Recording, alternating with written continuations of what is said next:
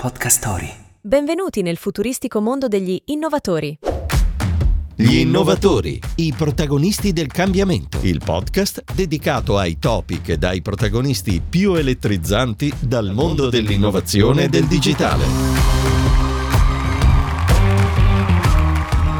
Ciao, io sono Matilda. E io sono Francesco. Siamo voci create artificialmente e vi racconteremo gli snackable content più interessanti del momento. Parleremo di imprese al femminile. Partiamo subito. Il 20 dicembre 2023 il Senato ha approvato il disegno di legge sulla promozione, valorizzazione e tutela del Made in Italy. Un risultato significativo dopo un lungo percorso legislativo. Inserito nella manovra di bilancio, l'obiettivo principale è quello di amplificare le produzioni d'eccellenza e contribuire alla crescita dell'economia nazionale. Una delle misure chiave per stimolare lo sviluppo delle imprese italiane include il rifinanziamento di 15 milioni per il fondo rotativo NITO ON, focalizzato sulla creazione e lo sviluppo dell'imprenditoria femminile. NITO ON si rivolge alle imprese di piccole dimensioni guidate da donne e offre mutui agevolati a tasso zero, con una durata massima di 10 anni e un importo fino al 75% delle spese ammissibili. L'iniziativa supporta investimenti fino a 1,5 milioni di euro nei settori dell'industria, artigianato agricoltura e servizi. Questo approccio, oltre a consolidare e potenziare le imprese al femminile, promuove diversità e innovazione nel contesto economico italiano. A te Francesco. Ora raccontaci di un'impresa al femminile al servizio delle donne.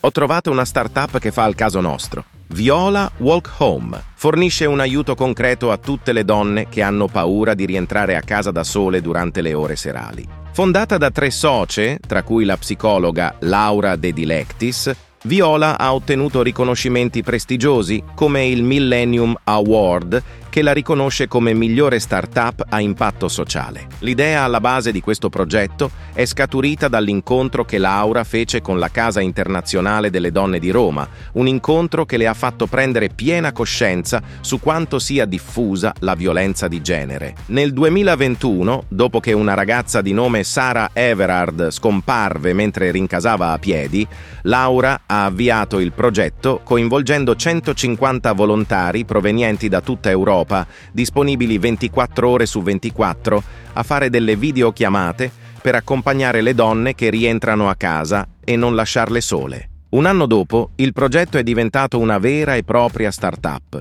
con un team di giovani under 30 che sta lavorando alacremente per raccogliere capitale e migliorare di giorno in giorno il servizio. E per favorire la nascita e la crescita di imprese al femminile, oltre al disegno di legge di cui abbiamo parlato prima, so che Matilde ci vuole raccontare una bellissima iniziativa.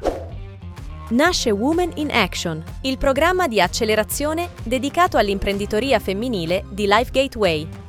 In Italia le donne non fanno start-up.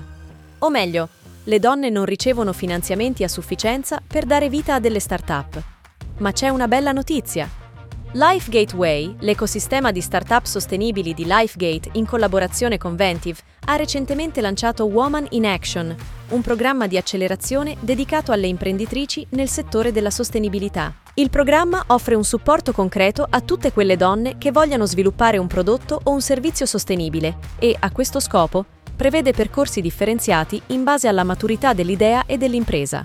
Il percorso, della durata di tre mesi, comprende sessioni di formazione con docenti e trainer esperti, mentorship, attività di networking e percorsi di coaching per lo sviluppo di soft skills. Il programma si rivolge a donne di tutte le età, purché maggiorenni.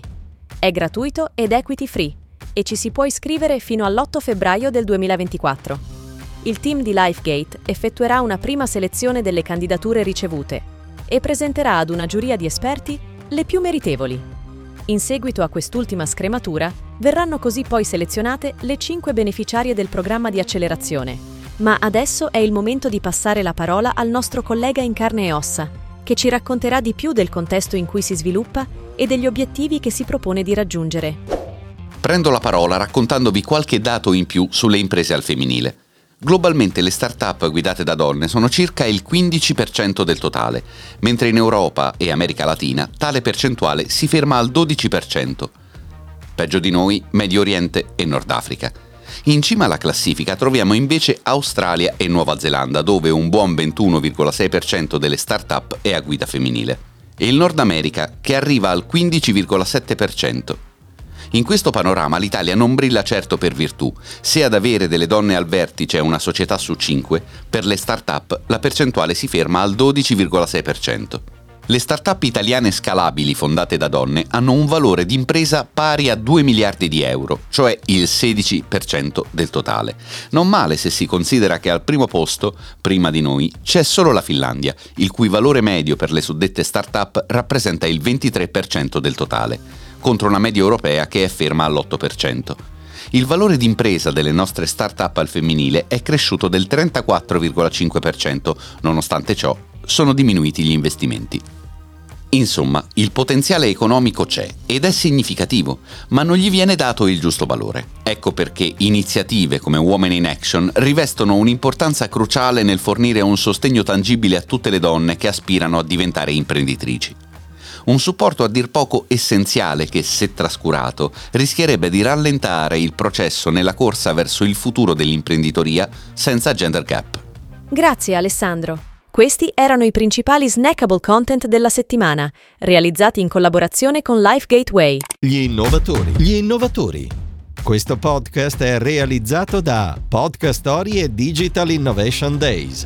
Scarica l'app di Podcast Story per ascoltare tutte le puntate.